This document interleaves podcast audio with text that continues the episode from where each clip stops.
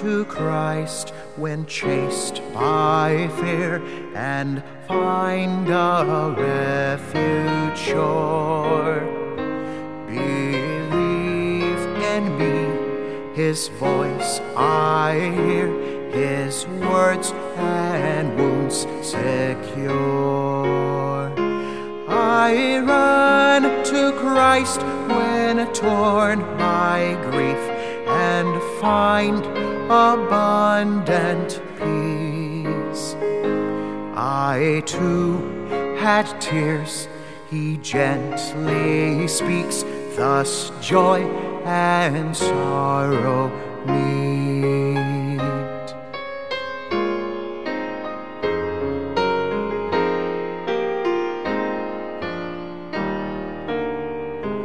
I run to Christ when worn by life and find my soul refreshed.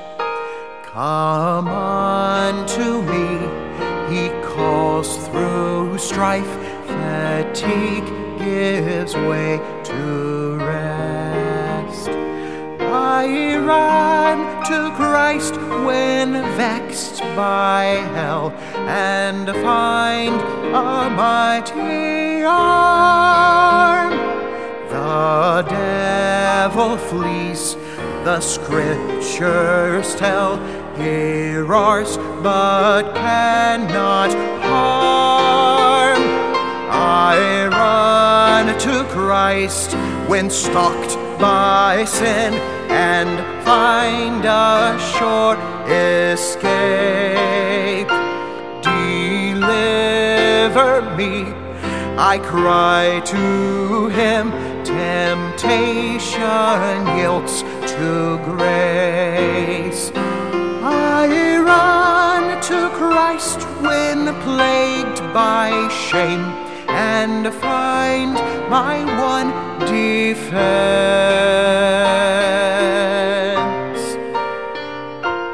I bore God's wrath, He pleads my case, my advocate and friend.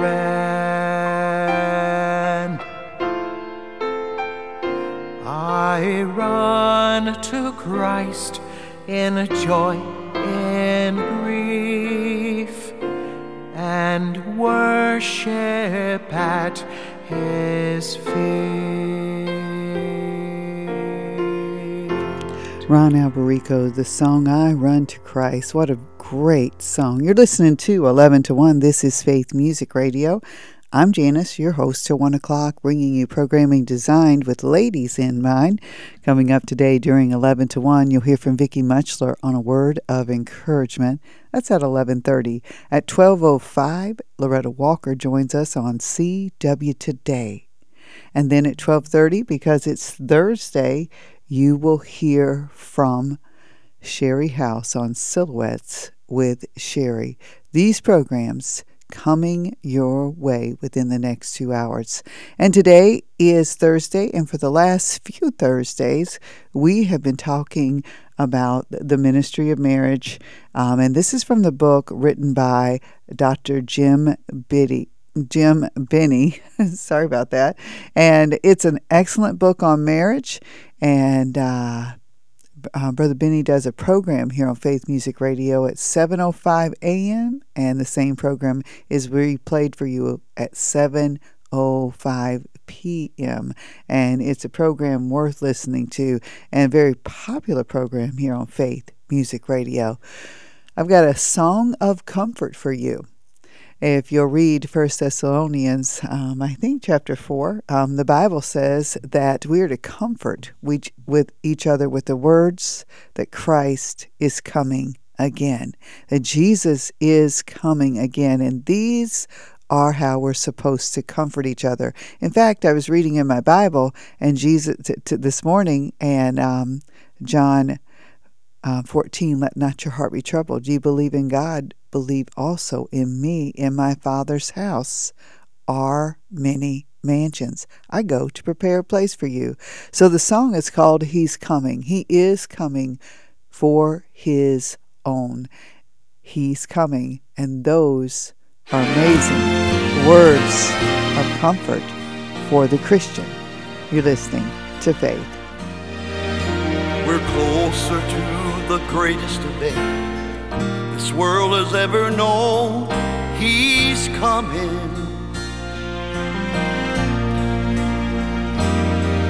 When Christ shall return again to claim his own, he's coming.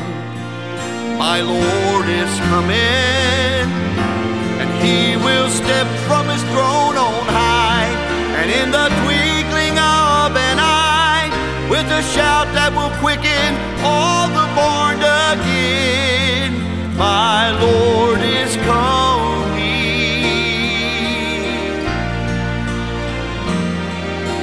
And when he comes, he'll not be alone. He'll bring loved ones who've already gone. They're coming. And the power that raised Christ that day enter into the graves. They're coming. My Lord is coming. And then the dead in Christ shall rise.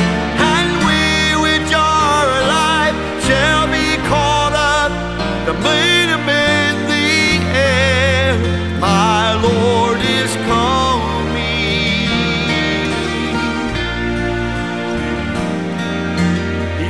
in his word to watch and pray.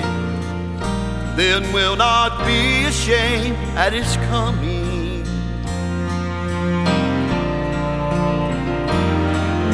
For some will not be prepared. Don't let him catch you unaware at his coming. My Lord is coming. And then at last these eyes shall see the that sin debt that I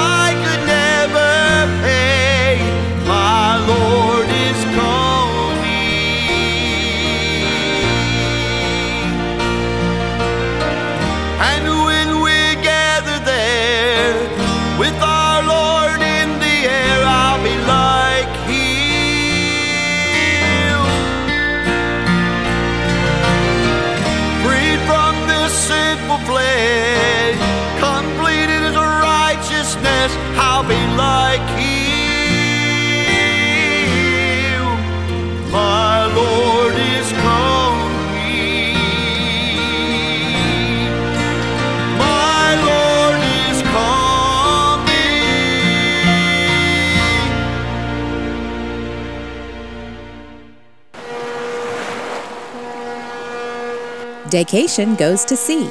Oh, see the goodness of God. That's the theme for this year's Faithful Ladies Daycation on April 21st and 22nd. Join us in Evansville, Indiana at Faithway Baptist Church and enjoy a time to relax, renew, and rejoice with our speakers, Francie Taylor and Sharon Rabin, plus 10 teaching excursions and more. Go to faithmusicradio.com. That's faithmusicradio.com to register or call 800 600 7230. Faith Music Missions singers will be providing the music, and our famous Merry Marketplace will be available for shopping. This conference is brought to you by Faith Music Radio, where you hear 11 to 1 with Janice every weekday. Easy Breezy registration is now open at faithmusicradio.com.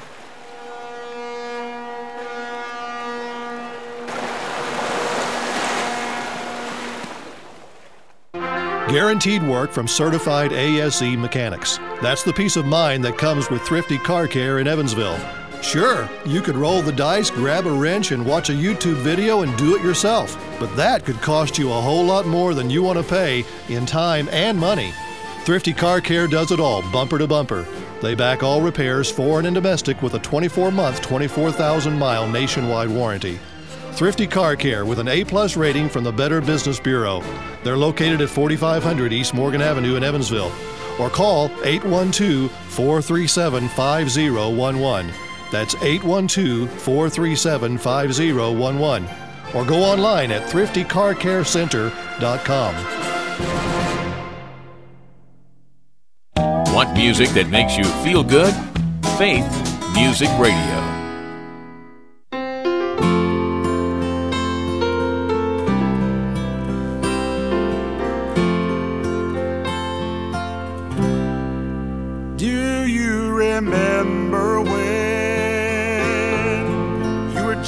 Drowning in the sea of sin, going down for the last time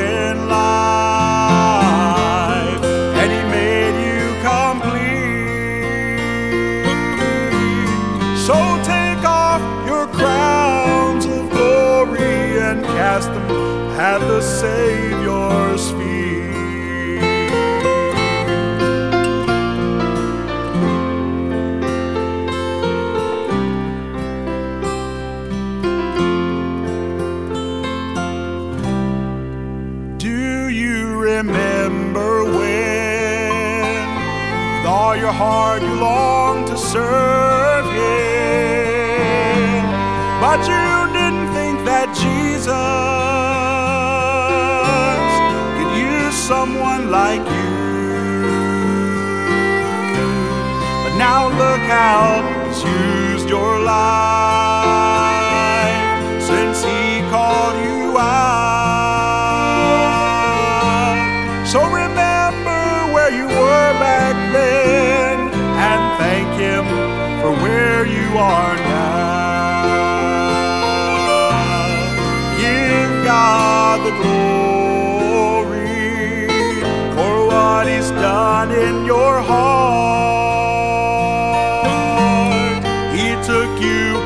sin and strife, and He gave a new start. He took your broken life, and He made you complete. So take off your crowns of glory and cast them at the Savior's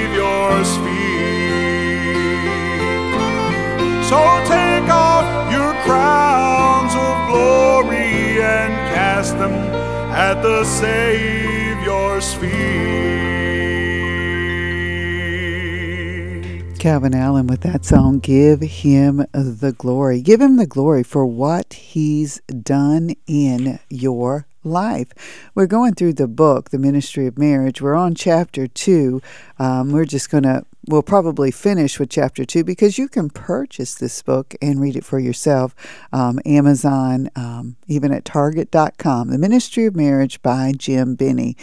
Chapter two is all about the biblical path to marital victory. The biblical path to marital victory.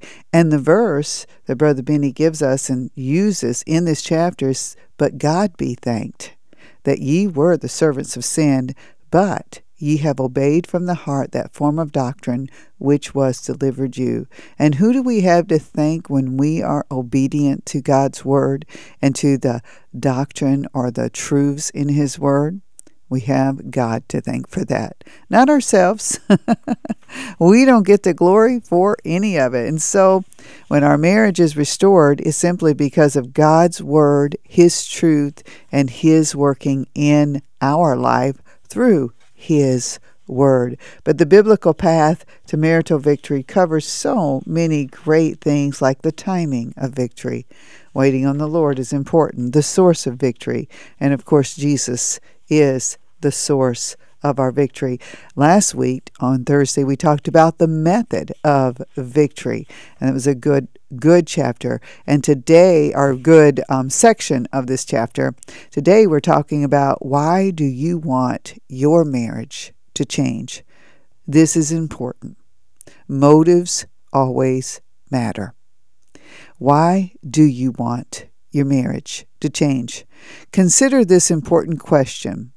Why do you want to see a change?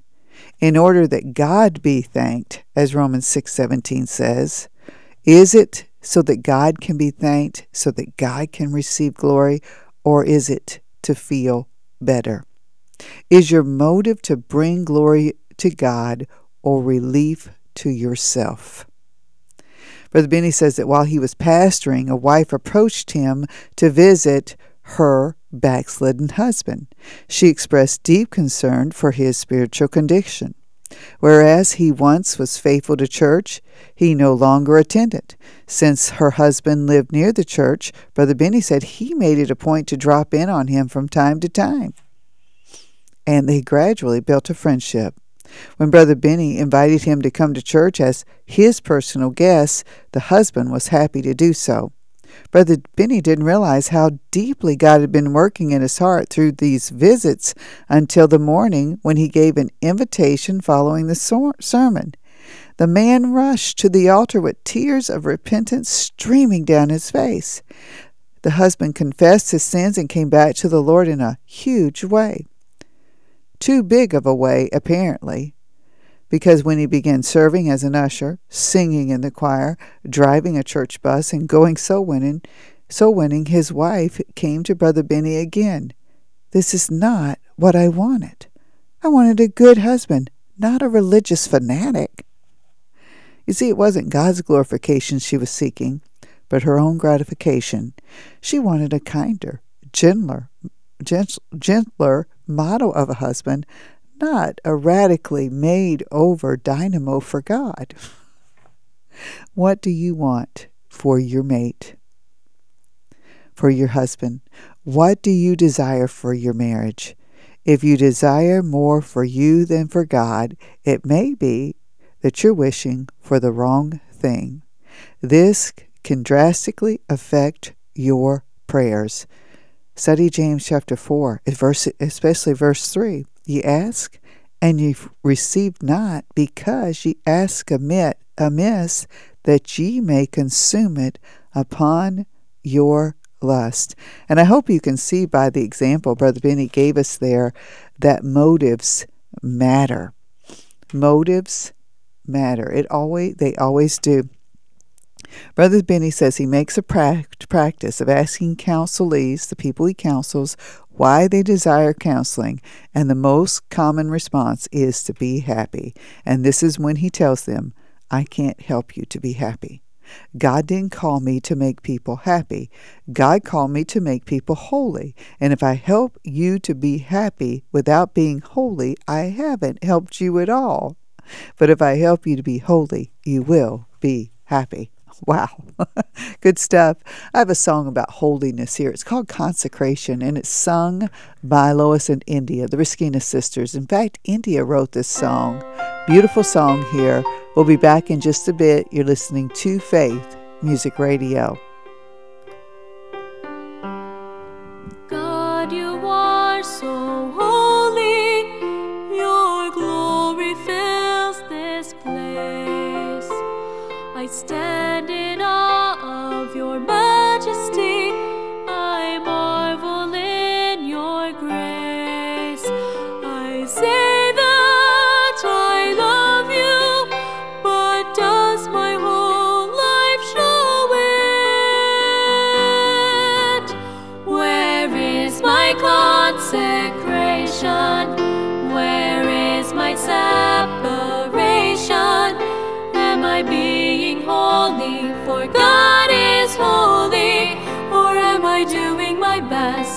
to blend in with this world.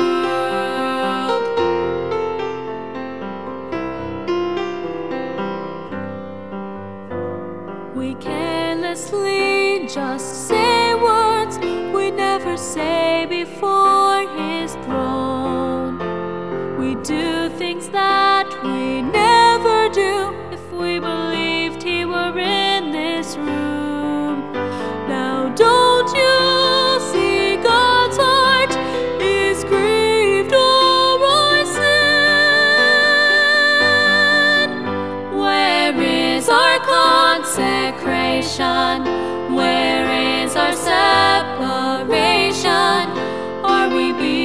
holy? For God is holy.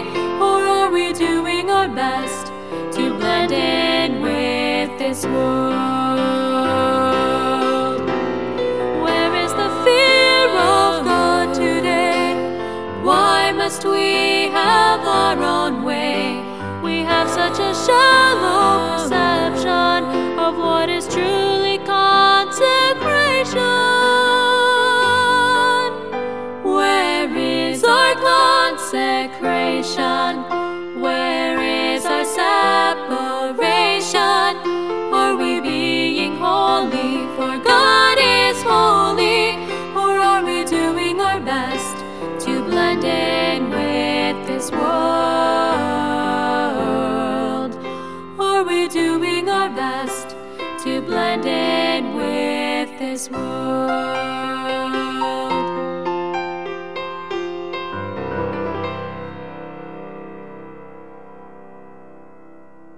We have one more song, and then we'll hear from Vicki Muchler on a word of encouragement. The song up next is by Bruce and Sammy Fry, and it's just simply called Most of All. The words go, Most of all, I love Jesus. You're listening to Faith Music Radio.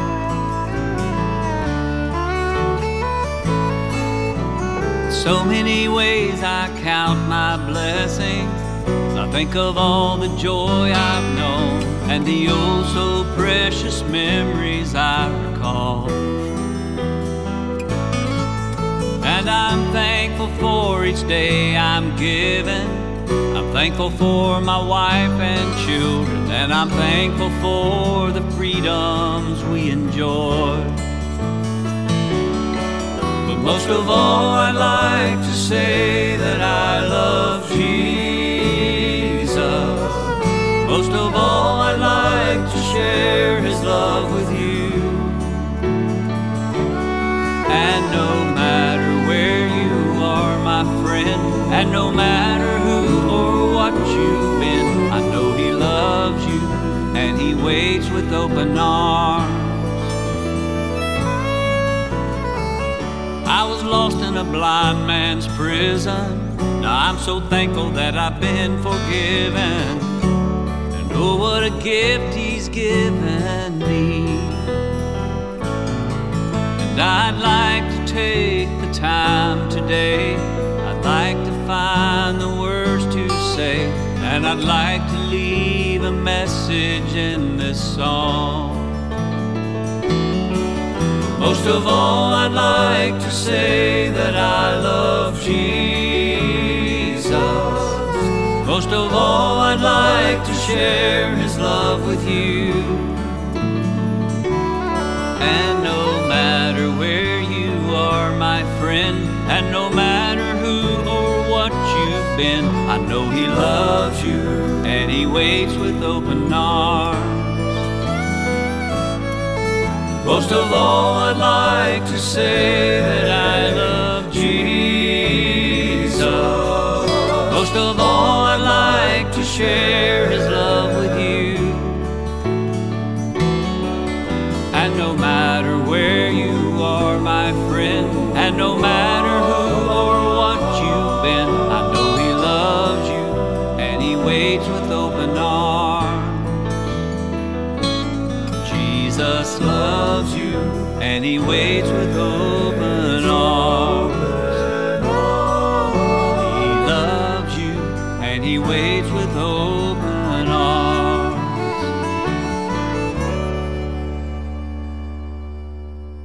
Here's today's word of encouragement from Mrs. Vicky Muchler.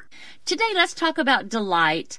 Psalms 40, verse 8 says, I delight to do thy will, O my God. Yea, thy law is within my heart. The word delight means to gain great pleasure, satisfaction, happiness. Also, additional meaning of the Hebrew word for delight is to be soft and tender. I think lovers of God are those that are soft and tender toward Him, always teaching, always pliable in His hands. 24 times in Psalms alone is the word delight used. It tells how God delights in us and also how we should delight in Him. What does it mean to delight yourself in the Lord? To be delighted is to be joyful in the Lord and finding joy in pleasing Him and being in God's presence. If we fret about what others have compared to us, we'll be worrying instead of joyful. If we think that life is unfair and every time wrong is done to us we blow a gasket, we'll be worrying instead of being joyful. The key to being delighted in the Lord is focusing on Him. Always look up. I have that on a little sign to remind me. We can't look at two things at once very well. The best bet is Hebrews 12:2, looking unto Jesus, the author and finisher of our faith. Mrs. Vicky Muchler is the wife of Pastor Mike Muchler of Grandview Baptist Church in Beaver Creek, Oregon, where they've ministered together for over 30 years. Word of Encouragement is a production of Faith Music Radio.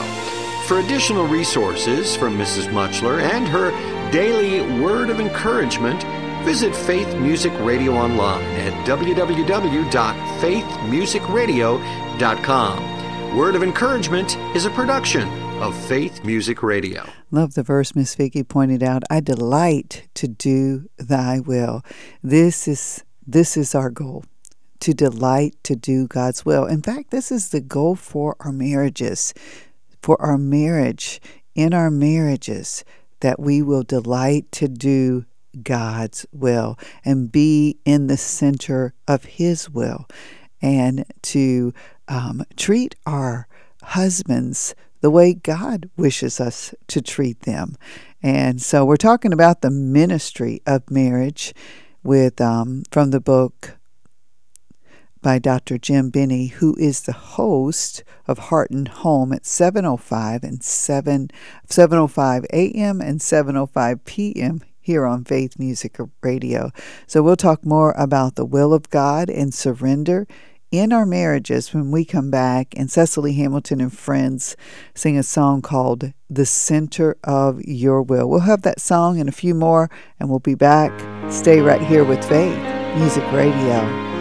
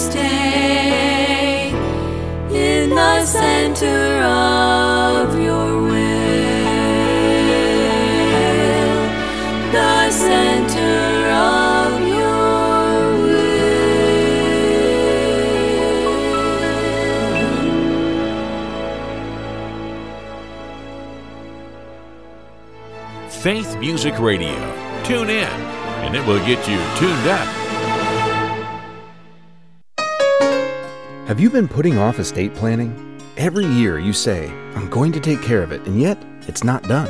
Why not resolve to take the opportunity to get that done this year and call Sheets, Charles and Charles at 812-476-2762. That's 812-476-2762. Make an appointment and let certified elder law attorney Stephen Charles help you navigate this important part of your financial life. Stephen and Lindsay Charles are professionals and they care. Stop by their office at 4828 Lincoln Avenue right behind Barnes & Noble or give them a call and set up an appointment 812 476 2762. You'll be glad you did.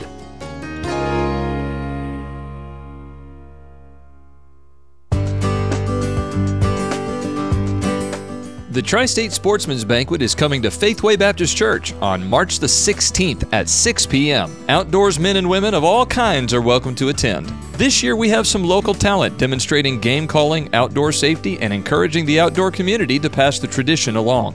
The final portion of the program will feature our friends from the Big Sky State, Chad and Marcia Schearer, hosts of Shoot Straight TV on the Pursuit Channel. Our door prizes total to a value of over $5,000, and there is no cost to enter for any of them. Anyone who attends will be given a chance to win firearms, archery equipment, hunting paraphernalia, youth prizes, and more.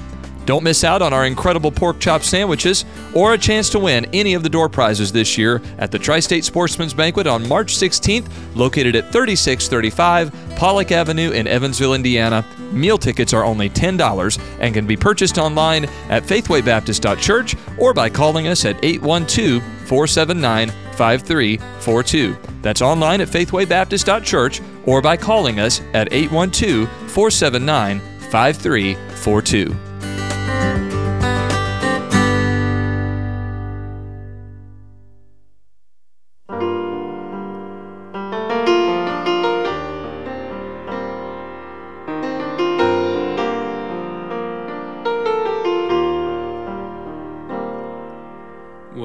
Whatever it takes to keep me tender toward you. Whatever it takes, Lord, I beg you to do. Whatever you must lead me through. Whatever it takes, Lord, do.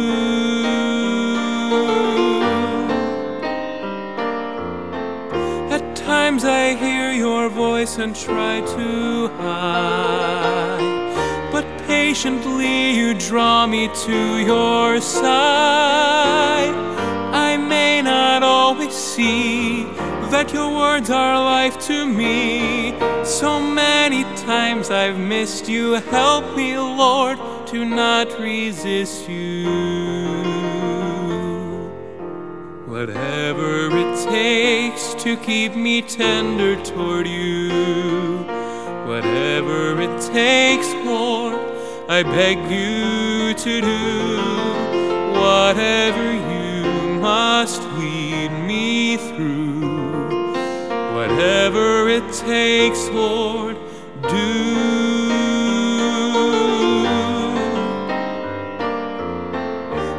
Sometimes my heart gets hard and I can't see that your correction is protecting me. But as I look within, the darkness of my sin breaks my heart and keeps me tender. Gratefully, I then surrender.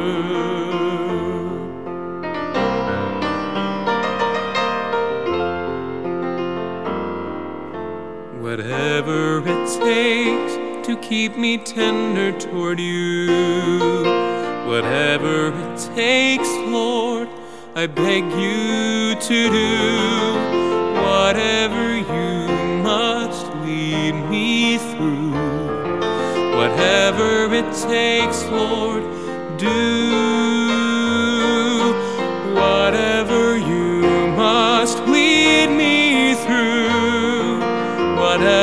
it takes, Lord, there's too much at stake, Lord. Whatever it takes, Lord, do.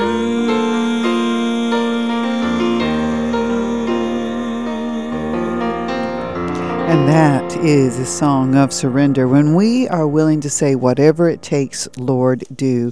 We're talking about why do you want your marriage to change? This is from The Ministry of Marriage. It's part of chapter two of that book, and it's written by Dr. Jim Binney. Brother Binney says so often couples will come to him and um, to for counseling, and he'll ask them, "Why do you want to be? Why do you want counseling?" And they he says the most common response is to be happy. And then he plainly tells them, I am not here to make you happy. God wants me to make you holy. And if you are holy, if I can help you to be holy, you will be happy. And the fact is, the holier I live, the happier I am. And that is so true.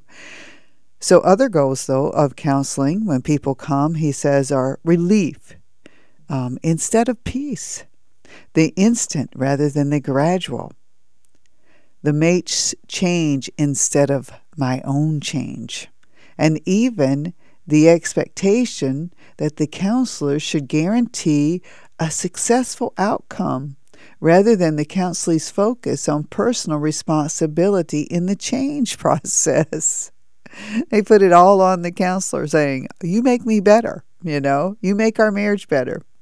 And Brother Binney said, These are all indicators that the person has not fully surrendered to God's requirements on his own life. And this is so true. And this book, The Ministry of Marriage, um, is just such a good book. And again, I encourage you to get it and to read it. And I know everyone out there, under the sound of my voice, every lady out there listening, maybe you're not married, or um, maybe you are married. but these, and your marriage is fine, but because you have an amazing mate, you know, but these biblical truths help us to help others. And um, when we have the right attitude about marriage as God intends us to have, then we can help others. We can be an encouragement to others to follow the Lord as well. And so, this is a good book for all of us, um, whether you're married or not, or whether you're struggling in your marriage or not. But Brother Binney says one of the most difficult struggles in the Christian life is conformity to God's will over our own. We naturally desire what satisfies us. It's a spiritual struggle to let go of our desire and seek only God's glory.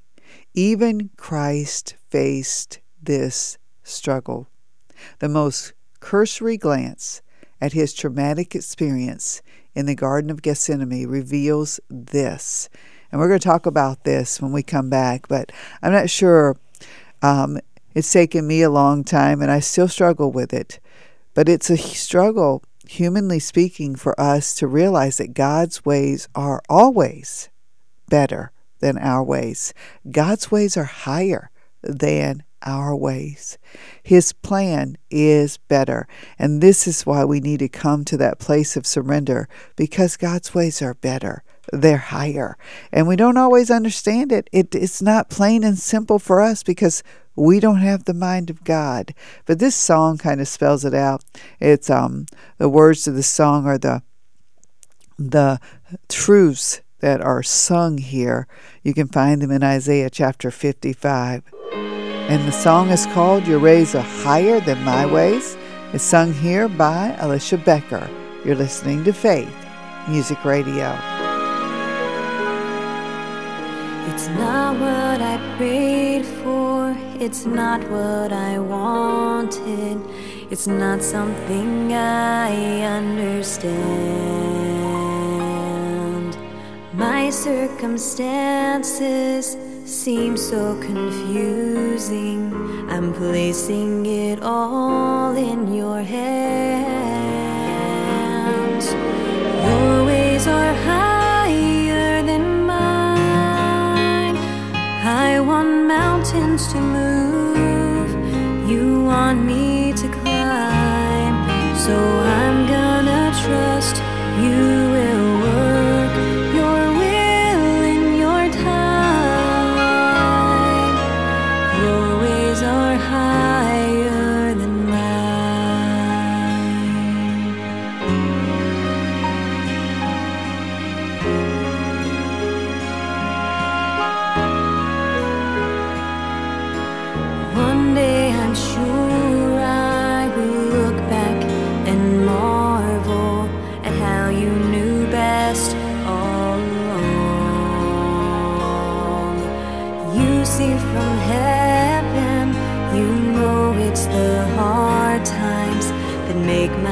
steady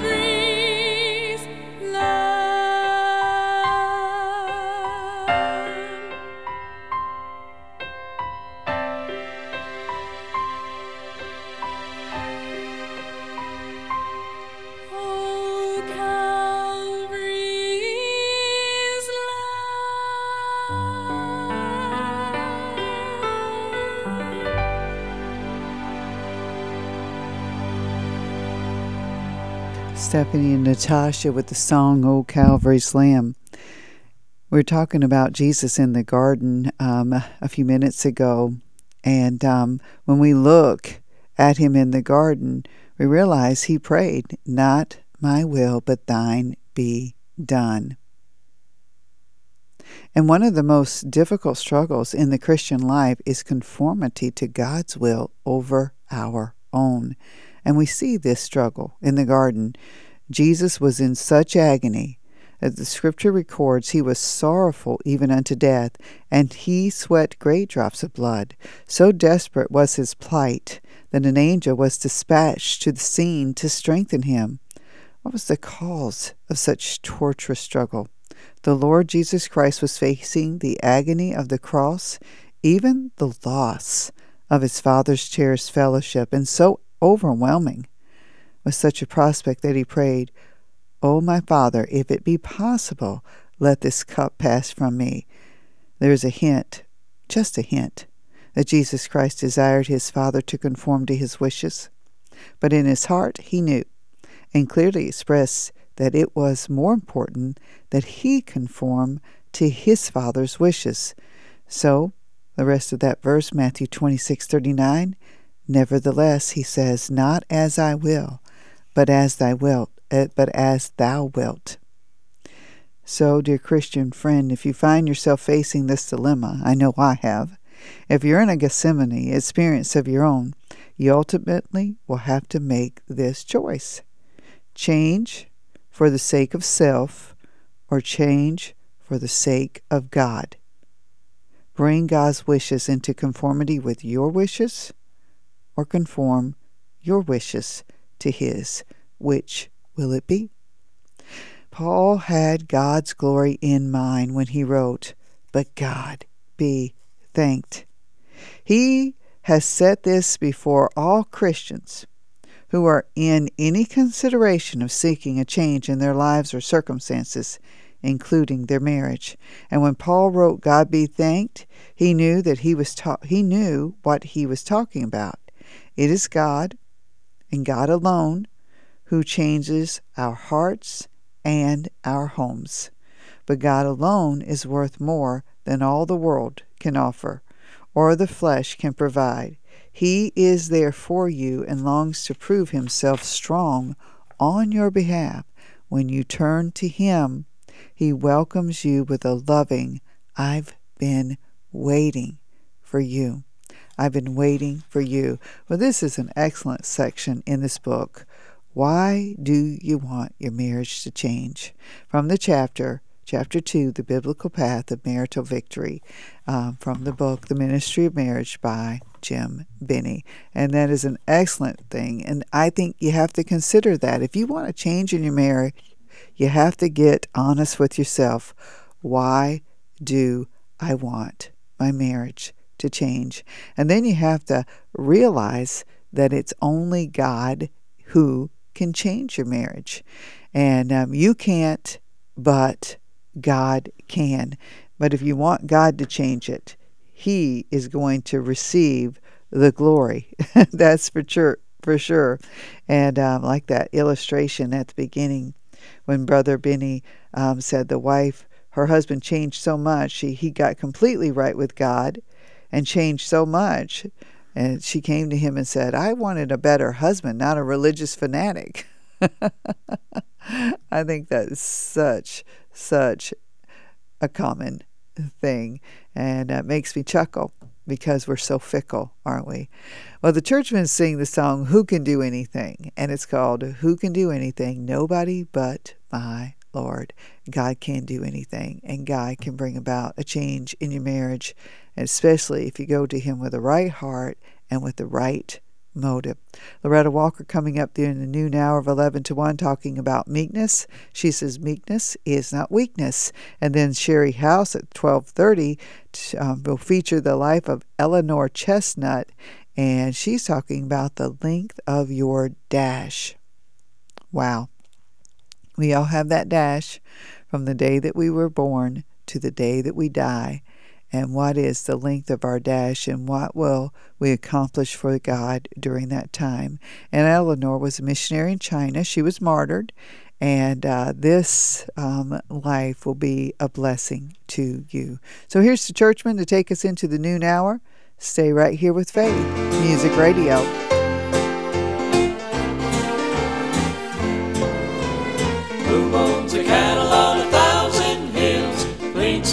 And always will. Who was that died yet lives still? Nobody but my Lord.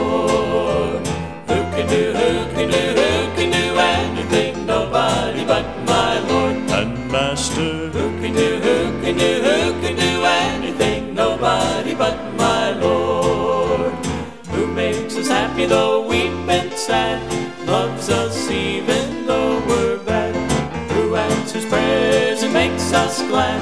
Nobody but my Lord. Who can do, who can do, who can do anything? Nobody but my Lord and Master. Who can do, who can do, who can do anything? Nobody but my Lord. Who was it hung upon a tree, suffered shame for you and me? Who was it died to make us free? Nobody but my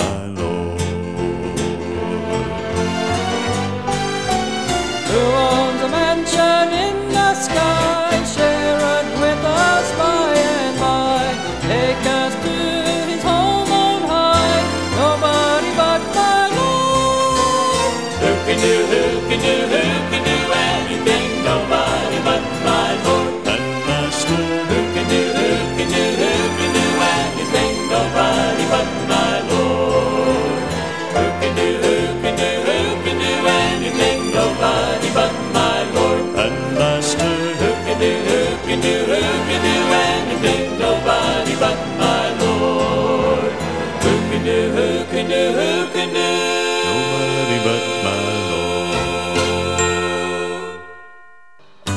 Welcome to CW Today, a daily five minute program dedicated to helping women with their life relationships. Hosted by Veteran Ladies Conference speaker and the editor of Christian Womanhood magazine, Mrs. Loretta Walker. The closer a woman's heart is to the heart of God, the better able she is to thrive in her relationships with others. In that spirit, here's the host of CW Today, Mrs. Loretta Walker. Most of you that listen to this radio program realize that I am not a meek person. uh, I and but I have to put it on sometimes. And there's a little tendency in me when I first got saved and when I was learning the ways of God that I really looked at meekness as being a weakness. But I'm here to tell you now the Bible doesn't teach us that meekness is a weakness. You know, the Bible exhorts meekness. Uh, Numbers 20, 12 3 says, Now the man Moses was very meek above all men, all the men which were upon the face of the earth.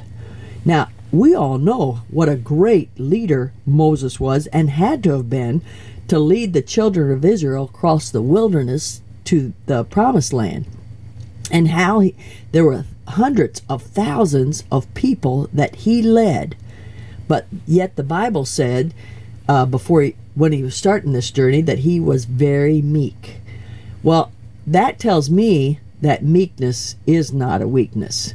What is meekness? A sense of humility, resignation, submission to the divine will. Now that's what I really want to point out to me, to myself, and if you need it, you take it too.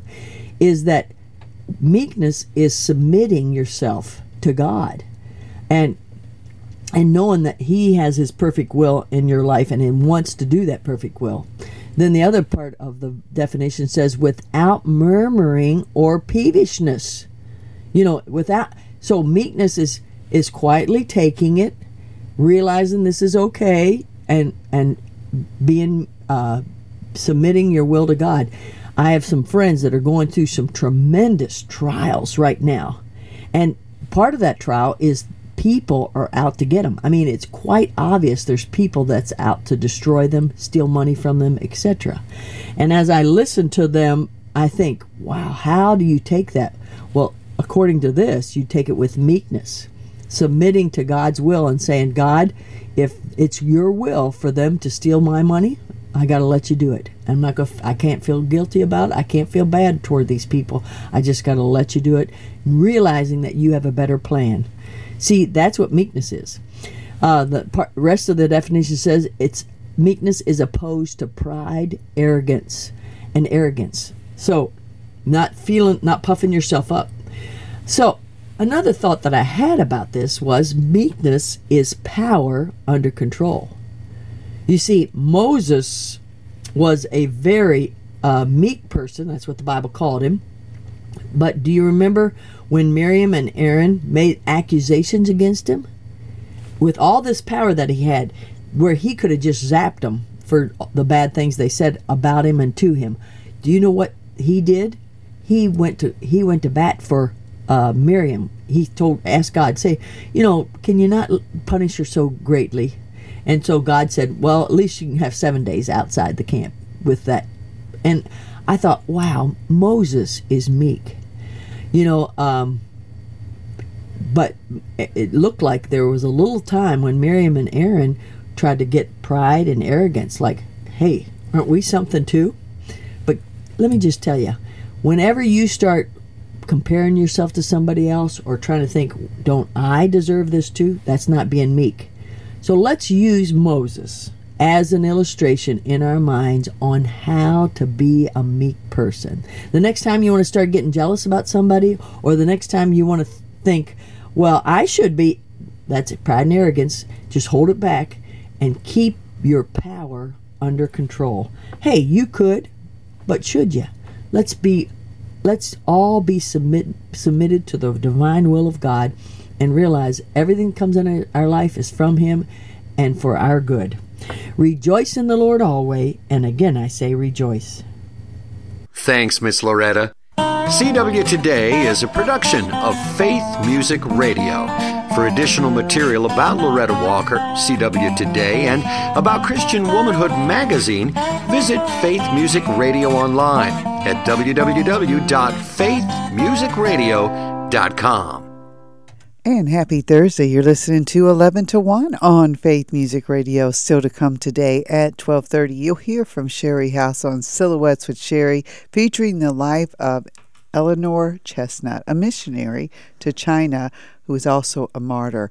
And the Bible study will be called The Length of Your Dash. The length of your dash. And she's talking about that dash between the day of your birth and the day of your death. Um, Paul Chapman will start off the music for the noon hour of 11 to 1. The song God's in Control control. God's in control. Couldn't get the word out. Thank you for joining us on Faith.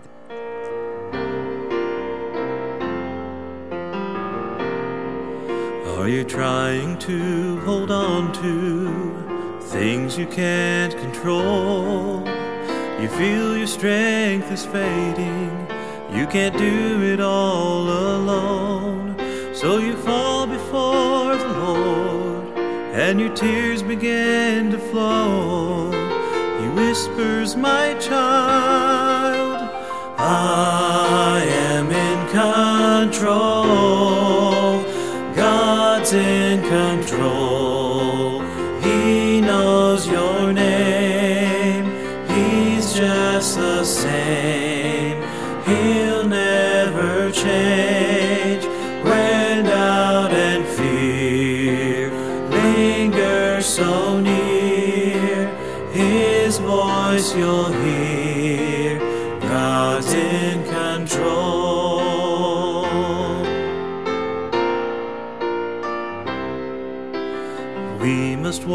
By faith. Don't believe in what you see. We know that by His grace we can be set free.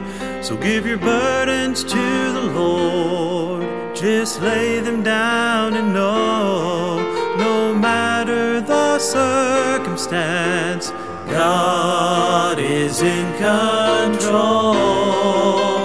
God's in control.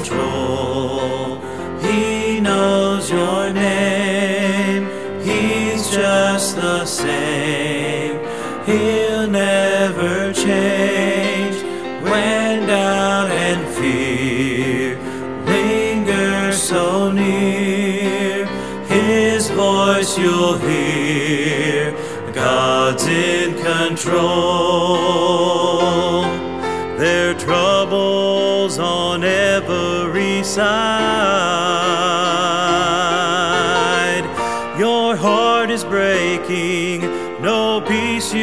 Can find. You don't have to face it alone. Just know God's in control.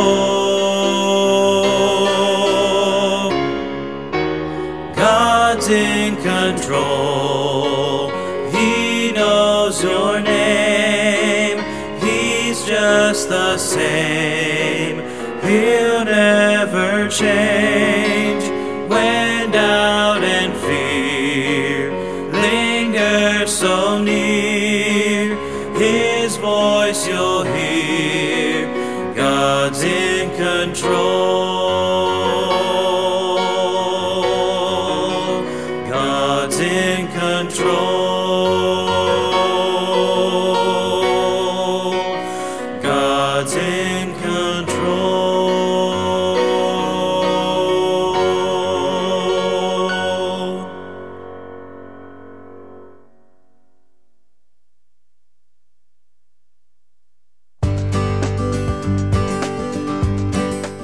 Tri State Sportsman's Banquet is coming to Faithway Baptist Church on March the 16th at 6 p.m. Outdoors men and women of all kinds are welcome to attend. This year we have some local talent demonstrating game calling, outdoor safety, and encouraging the outdoor community to pass the tradition along.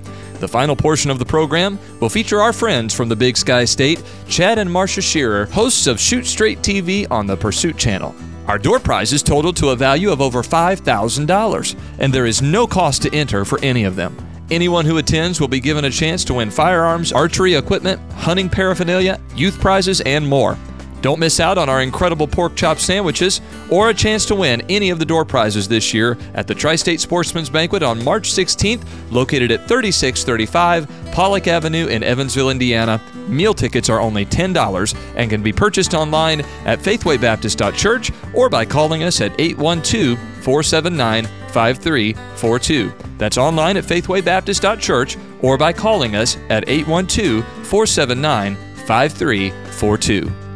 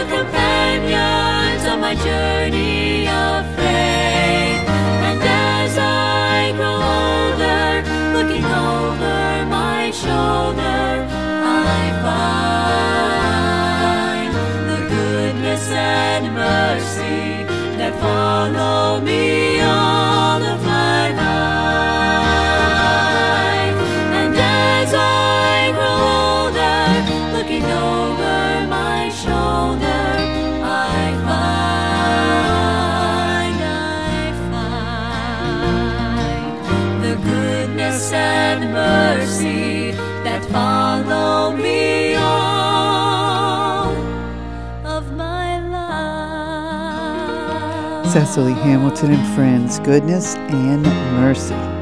You're listening to Faith Music Radio. Goodness and mercy shall follow me all the days of my life. This is from this thought that I'm going to share with you next is from um, Crystal Ratcliffe. She says, The Lord knows, the Lord cares, and the Lord sustains. What does it mean to sustain? It means to bear, to uphold, to support, to keep from falling. We are not promised an easy or carefree life, are we? We live in a sin cursed world. We know that. And because of it, we will experience heartache, sadness, and sorrow. But no matter the situation we- we are facing, the Lord will sustain us. I made this um, statement to someone the other day that God will either deliver you or God will give you the grace to endure your situation. God will deliver or God will deliver if you call out to him. If you cry out to him, he it one of the two, he's going to hear your prayer. He'll deliver you or he will give you the grace to endure it. No matter the situation we are facing, the Lord will sustain us. Psalm 55 2 22. Cast thy burden upon the Lord. Have you cast it on the Lord? Cast thy burden upon the Lord. And what does it say? And he will sustain thee. He shall never suffer the righteous to be moved.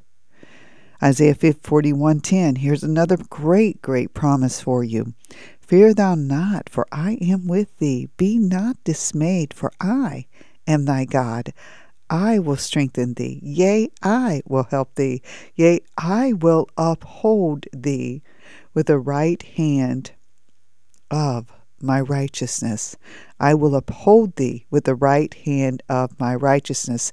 The word uphold there is the same word as sustain. Sustain means to bear, to uphold, to support, and to keep from falling. All through my life, I see God's hand sustaining me, upholding me.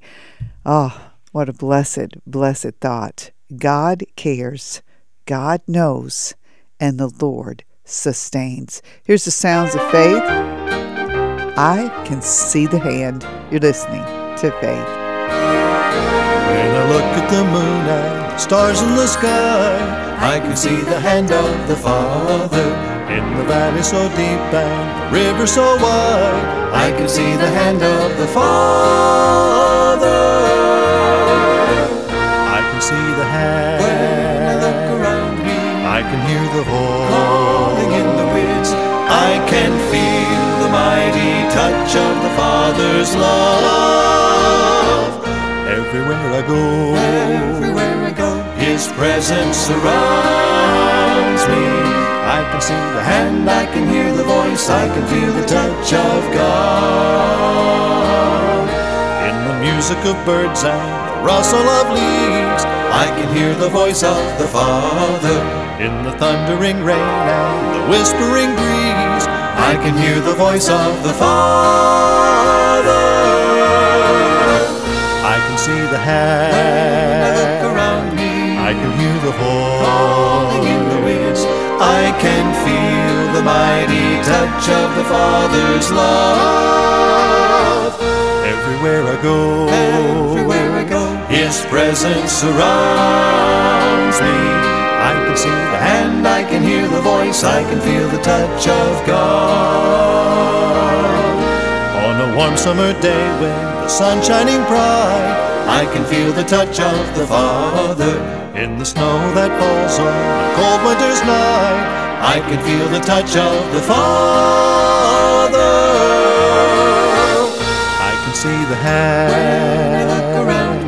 I can hear the voice. In the winds. I can feel the mighty touch of the Father's love. Everywhere I go, Everywhere I go, His presence surrounds me. I can see the hand, I can hear the voice, I can feel the touch of God. everywhere I go, Everywhere I go, His presence surrounds I can see the hand, I can hear the voice, I can feel the touch. I can see the hand, hear the voice, I can feel the touch. I can see the hand, hear the voice, I can feel the touch of God.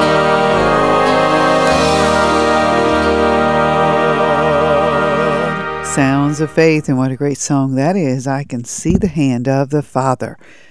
Coming up in just a few minutes, you're going to hear from Sherry House. She's a missionary to Thailand, and she features the life of missionaries, pastors' wives, evangelists' wives, hymn writers, um, faithful servants of Jesus Christ from the past, people who have already gone on to heaven. She features their life and she takes their life and shares with us a lesson from their life and uh, turns it into a Bible study. And she's featuring the life of Eleanor Chesnut today, a missionary to China who was martyred for her faith. And the length of your dash is the topic for the Bible study. And the next song up is by Heritage Baptist Church. It's called All Along. All Along Your Hand has been guiding me. You're listening to 11 to 1. This is Faith Music Radio. Right after this song, you'll hear from Sherry House, so stay with Faith. Time just drifts away, and I look back on the years with memories of happiness and bitter tears. Through it all, there is a common thread that cannot be ignored. You were there, making me to be your servant,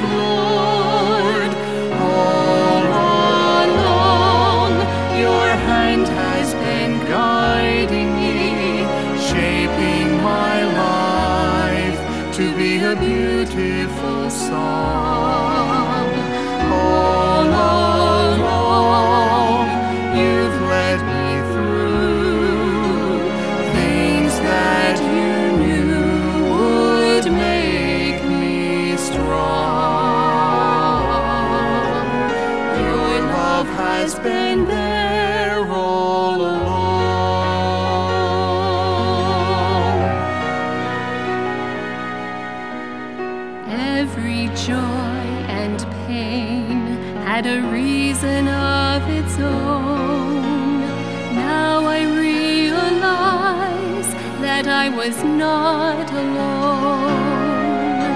The changing seasons of my life were not left up to chance. Lord, I know you were working to fulfill your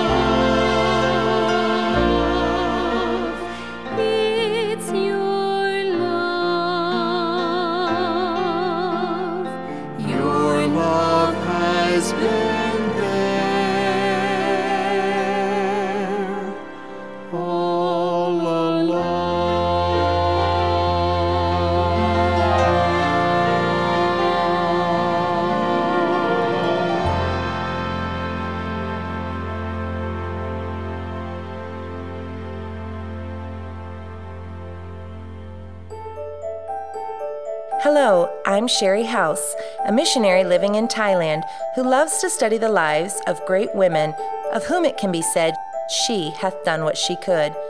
Welcome to Silhouettes, my weekly story about a lady whose life challenges, encourages, and teaches me.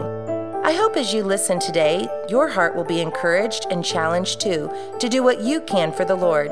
So grab a cup of tea, sit back and enjoy. Let me tell you her story.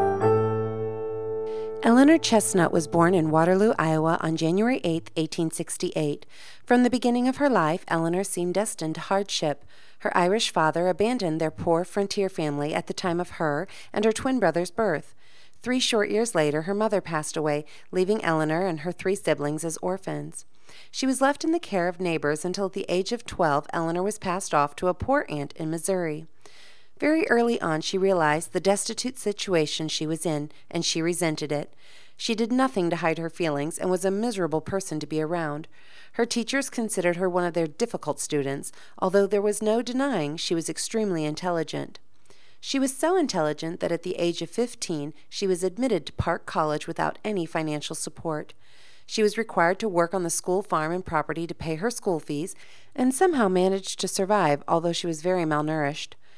At the time, the school was affiliated with the Presbyterian Church, and the students were required to go to chapel three times a day and to attend church. Eventually, the atmosphere of the campus began to have an effect on Eleanor, and her demeanor changed from one of bitterness towards God for the hardships in her life to one who desired to know Him and have a close relationship with Him. In place of her bitterness was a sympathy for others who were poor and unlovely and proud. Once Eleanor became a Christian, she started to sense that maybe the Lord had gifted her with a brilliant mind, but allowed her life to be so difficult because He had a plan for her to serve Him in a difficult situation. Her heart turned more and more to the notion of being a medical missionary. In the spring of 1888, she graduated with a diploma from Park College and promptly enrolled in the Nurses Training School of Illinois. Her teachers quickly recognized her abilities, and she was granted an opportunity that few were given. She was admitted into the Northwestern University Women's Medical College of Chicago to study to become a doctor. Although she was rich in intelligence, she was still a young, poor girl. She lived in an unheated attic and ate meals of mostly oatmeal, nearly starving to death that first year. But she was determined to equip herself the best she could for the work the Lord would have her do. In 1894, at the age of 26, Eleanor graduated from medical school. She immediately enrolled at Moody Bible Institute to further prepare for the mission field and completed a course in four months. She applied to the American Presbyterian Board and expressed her desire to go to Siam, but stated she was willing to serve wherever she was needed. They asked her to go to their work in South China. Eleanor agreed, and in September of that same year, before her 27th birthday, she had arrived in China. Eleanor's first assignment was divided between language study, where she learned Mandarin and Cantonese, and caring for the sick. Being such a skilled doctor, Eleanor was asked to head up a new mission work in Linqiao, located 300 miles away. The isolated hospital had inadequate facilities and very few capable staff to help her. She tended to thousands of patients, though, each year and was forced at times to perform operations in her bathroom and work with limited medicines. Eleanor was keenly aware of the spiritual impact the hospital had on the surrounding area. The outcome of each patient's medical situation had dire consequences on the missionary's abilities to reach the people with the gospel. Eleanor once wrote to a friend, Every patient that I lose counts so much against the work here. Once a young Chinese man was brought in from the country due to an injury to his leg. He was close to death, and the native physicians and Buddhist priests were dancing around the man, burning paper prayers and predicting a quick death. Eleanor stepped in and amputated part of his leg off to try and save his life. The man improved, but the wound wasn't healing well. Eleanor knew he would need a skin graft if he had a hope of surviving. None of his relatives were willing to help. Without any assistance or anyone else's knowledge, Eleanor injected a local anesthetic into her own leg, removed a large section of skin, and grafted it onto her patient's stump. The man's wound healed nicely and dealt a blow to the prestige of the native priests. Her act of selflessness did not go unnoticed by the locals. The young man became a Christian and later Eleanor's faithful assistant. After a couple years of laboring on her own, additional medical help arrived, allowing Eleanor to focus more on the female patients. Eleanor rode on horseback to neighboring villages to hold clinics and explain the dangers of foot binding. She trained local women as nurses, and she supervised the construction of a hospital that would be dedicated especially for the care of women. So passionate was Eleanor about helping these people that the Lord had called her to that she determined to live on just a dollar fifty a month and give the rest of her salary for bricks and other supplies to this project. Eleanor was just as passionate about the spiritual needs of the people as she was their physical needs. She witnessed in word and deed and took the time to translate the Gospel of Matthew into the local dialect, as well as a nursing textbook and other helpful books. During the Boxer Rebellion of 1900, Eleanor decided she wouldn't leave her post and continued on in her work. She wrote to a friend, I don't think we are in any danger, but if we are, we might as well die suddenly in God's work as by some long drawn out illness at home. In 1902, after eight years of service without a break, the mission board insisted that she come home for a furlough. The following year, Eleanor went back to the work and to the people she had come to love. In 1905, the men's hospital under Dr. Edward Machle and the women's hospital under Eleanor treated 13,056 patients with 195 operations. The mission board recognized that Eleanor was a capable and brilliant missionary and asked if she would consider becoming the head of a much larger and more prestigious women's hospital in a larger city. Eleanor declined, stating that it would be a mistake for her to leave, as she was so acquainted with the people there, their dialect, their diseases, their faults, and their virtues. On October 29th of that same year, Eleanor and the other missionaries were busy seeing to patients. The Chinese were in the middle of celebrating a Buddhist holiday, and Dr. Machle insisted that a shed associated with the idolatrous ceremony, which had been erected on hospital property, be removed. Officials agreed to remove it, but some of the locals were offended. A mob ensued. Eleanor was able to escape to plead for the local authorities to come and help restore order. Instead of staying in safety, Eleanor raced back to the hospital in order to help her colleagues. Dr. Machle's wife was killed as she tried to reason with the angry mob. Their young daughter Amy and a new missionary couple that had only arrived the day before were also martyred.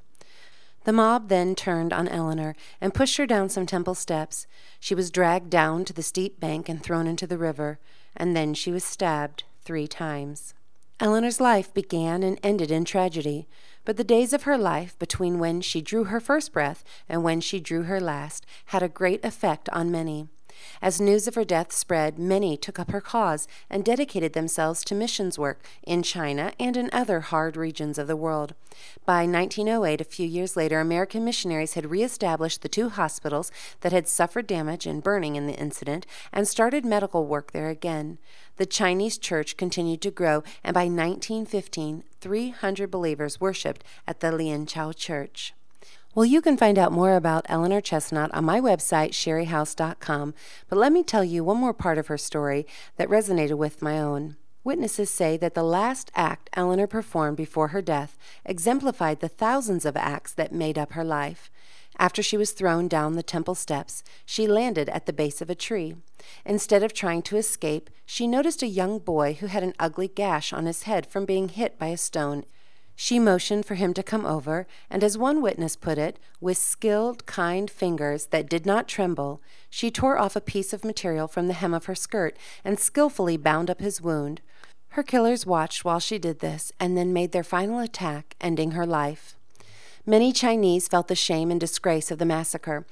One young man wrote a letter to her family members shortly after it, stating everyone's shock at the hideous massacre, especially as everyone was well aware of all the missionaries had done there to benefit their people. He said that the cruel and brutal way they were treated in the face of their many kindnesses was a deep shame to their people and their race. He then encouraged Eleanor's family members to remember that she was now with her Savior and at peace, enjoying her eternal reward, after a life of labor and toil.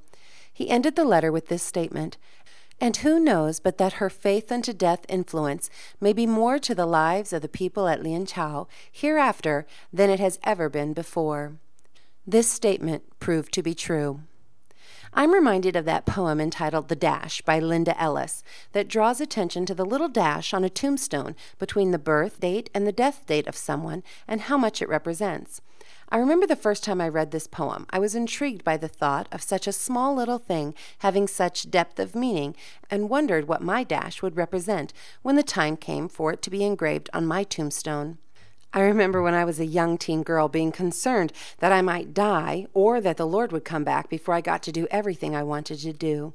I would listen to sermons about how we should always be hoping for and looking forward to Christ's coming. I always felt a tad guilty, though, when the invitation time came and I'd pray, Lord, I am excited about your return, but can you please just wait until whatever it was I was hoping would come to pass? You could fill in that blank as well. I'm sure you've prayed it before, too. That prayer, or some form of it, was prayed by me many times and way farther into my adulthood than it should have been. Of course, the object of my desire or the milestone I was trying to reach was ever changing. There was, but not until after I'm in high school, but not until after I've had my first date, but not until after I can drive a car. Yes, Lord, please come quickly, but I hope it isn't until after I get to go to college or until after I get married or I become a mother, and so on and so on. Eventually, in my adulthood, I grew up enough to recognize that these milestones in life that I was desperate to attain before going to heaven showed a great lack of understanding on my part of God's purpose for putting me on this earth, as well as a complete lack of understanding of the wonders of heaven and being with our Savior. It can be life focusing to take our mind off our own hopes and dreams and think about what God has planned for our dash. I'm sure if asked, Eleanor would have wanted her dash to be longer than the 37 years that it was.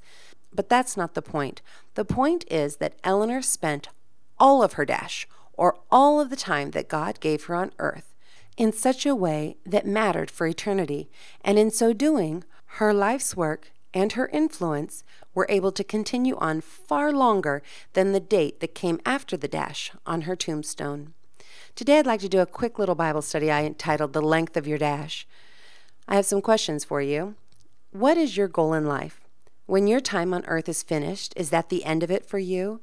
As a Christian, are you satisfied just to know that you will be in heaven? What is God's purpose for putting you on this earth? What have you done in the here and now that will last in the tomorrow?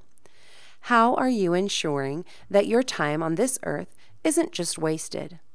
Do you ever think about if your influence on earth will live as long, if not longer, than the time your earthly body does? These are questions I have asked myself in the past and continue to ask myself, especially when I get caught up in the daily grind, as they say. Here are some observations from just a couple Bible verses that talk about our time on the earth that might help hone our focus when it comes to not only the story of our dash, but the length of it. Number one, Psalms 90:10, the first part says, The days of our years are threescore years and ten, and if by reason of strength they be fourscore years. It is interesting to look at different countries and see what the average lifespan is. In America, it's 78 and a half. In Thailand, it's just under 77, but in Nigeria, it is only 54. Although 70 years is considered a reasonable or normal lifespan, we are never guaranteed that much time. The second verse is Psalms 90:12. It says, "So teach us to number our days that we may apply our hearts unto wisdom." To me, this verse doesn't mean so much that you actually count your days, but that you make each day count. It is so easy to let time slip by, always assuming that we have more coming to us. It is like the money in your wallet. If you don't pay attention to where you are spending it, before you know it, you open your wallet and the money is all gone. The third verse is Ephesians 5:14. It says, "Wherefore he saith, Awake, thou that sleepest, and arise from the dead, and Christ shall give thee light.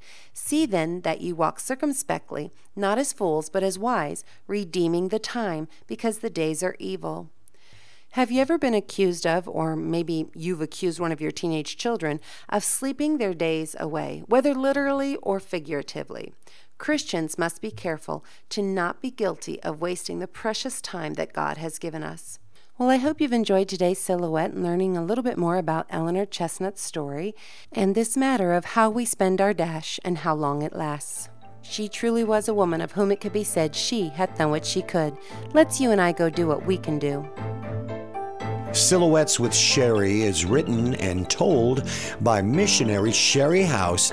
To learn more about Shari, this story, or other stories about women who were used of God, read Shari's blog at sharihouse.com. That's S H A R I house.com. Silhouettes can be heard at this time every week on this station. Silhouettes is a Causeway Media and Faith Music Radio production. None of us know how long we have. And, um, and even if we haven't always lived for the Lord, today is a good day. And this is a day to begin living for the Lord. This is a great day for that. Um, I've heard the phrase so often it's a good day to have a good day. It's a good day, yes, to have a good day, but it's also a good day to live for Jesus. That makes it even a better day. Live for you today by his own. You're listening to 11 to 1. This is Faith Music Radio.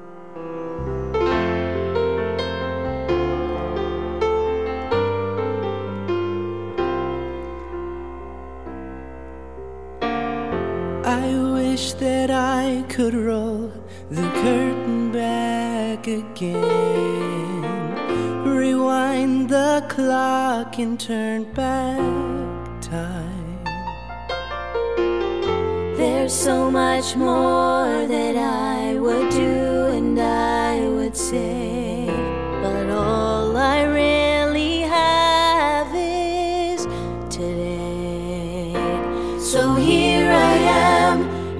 use me, Lord. Give me words to sing and say, let me love, let me live, let me give myself away. Use my hands, use my feet, all I have is yours complete. Let my life be a reflection of your grace. I can't go back but I can live for you today.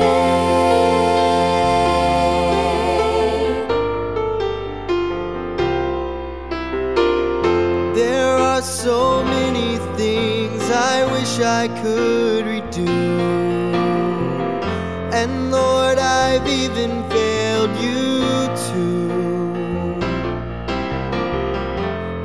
life was just a show, I think I'd hit rewind. But I can't refill the hourglass of time. So here I am, use me, Lord. Give me words to sing and say, Let me love, let me live, let me give myself away. Use my hands, use my feet. All I have is yours complete. Let my life be a reflection of your grace.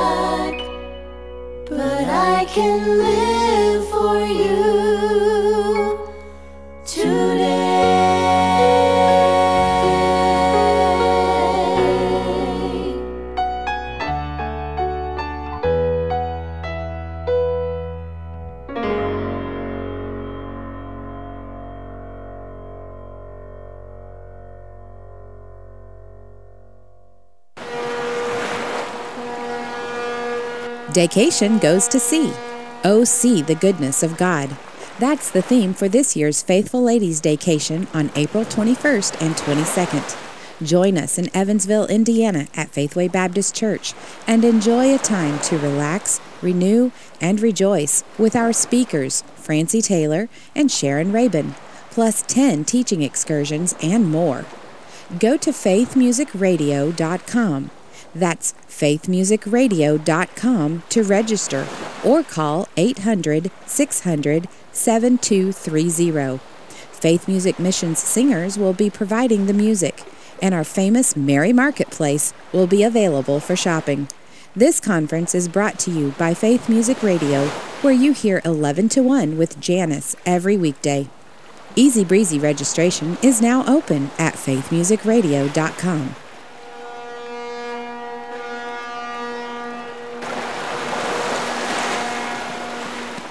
And we're looking forward to the Faithful Ladies Staycation. And you heard the ad there.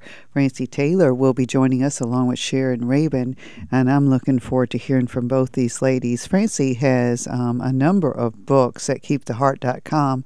One of those books is an e book, and it's called Calm in Christ. Um, what it is, it's an abbreviated list of reasons to study the Word of God daily. God can provide a peace that exists regardless of what's going on in our lives. Daily Bible study brings blessings beyond anything we could we could ask or think. Discover the calm in Christ, and it's a digital book. I'm going to put a link in the show in the show notes for you, and uh, there are ten reasons um, that Francie gives of inspiring reasons for daily Bible study and um, experience. I like she said the calm in Christ. And Nate Tolson has a song. And since Daycation is coming, and Daycation is a um, goes to sea, it's a it's a cruise theme. You get that? It's a cruise theme. I want to play this song for you. It's called "Sometimes He Calms the Storm." We all all end up in storms throughout our life. But sometimes He calms the storm, and He can do that. Sometimes He calms His child. You can experience calm in Christ through His Word. You're listening to Faith. All who sail the sea of faith find out before too long how quickly blue skies can grow dark and gentle winds grow strong. Suddenly, fear is like white water pounding on the soul. And still we sail on knowing that our Lord is in control. Sometimes He calms the storm with a whispered peace, be still. He can settle any sea, but it doesn't mean He will. Sometimes He holds us close and lets the wind and waves go wild. Sometimes He calms the storm, and other times He calms His child.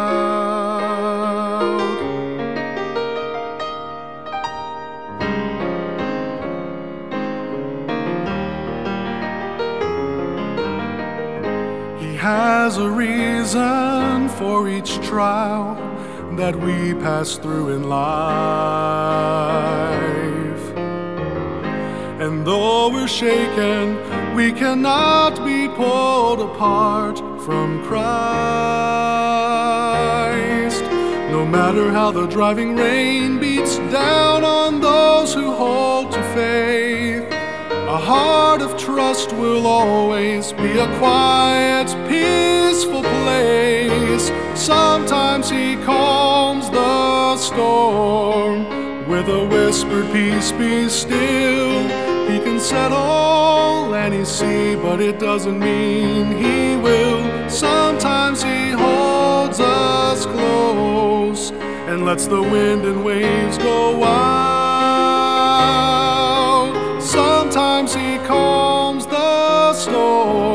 other times he calms his child. Oh, oh. Sometimes he calms the storm with a whispered peace be still. He can set all that but it doesn't mean he will. Sometimes he holds us close and lets the wind and waves go.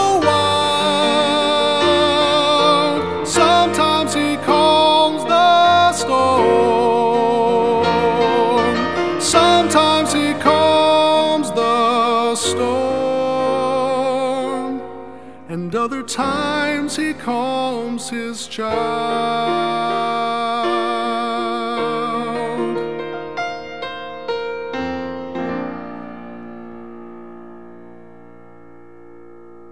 Well, you've been listening to 11 to 1, and this is Faith Music Radio. Our preaching block is next, so be sure to stay with us. And then you'll hear from Dan Wolf on Riverside Drive from 3 to 5. Each and every day, I like to remind you to let your light shine for the Lord Jesus Christ. Let your light so shine before men that they may see your good works and glorify your Father which is in heaven. He's coming back. If you knew He was coming back this very day, you would be shining brightly. So live today as if He may, and He can, and He just may come back today. Here's Ed Russ and the Old Fashioned Quartet. Thank you for joining us on Faith Music Radio.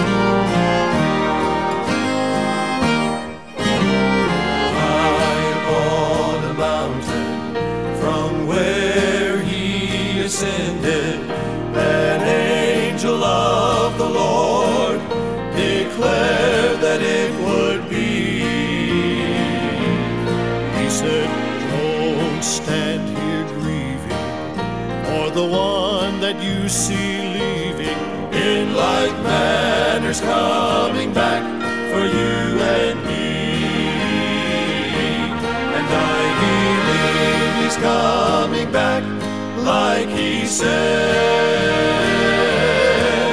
I believe that the trumpet's gonna sound so loud one day it'll wake the dead. In the twinkling of an eye, he'll split the eastern sky, and I believe he's coming back like he said.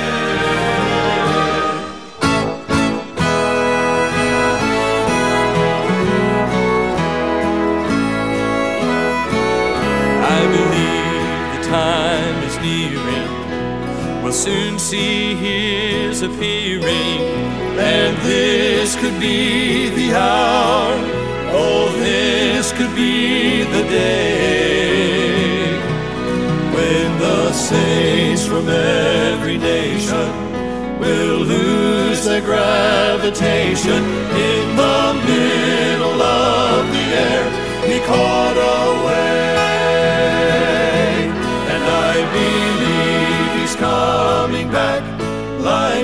said. I believe that the trumpet's gonna sound so loud, one day it'll wake the dead. In the twinkling of an eye, he'll split the eastern sky, and I believe he's coming back like he said.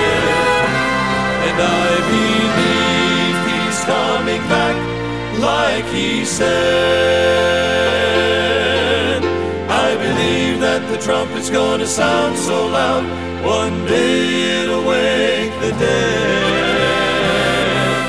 In the twinkling of an eye, he'll split the eastern sky, and I believe he's coming back like he said. In the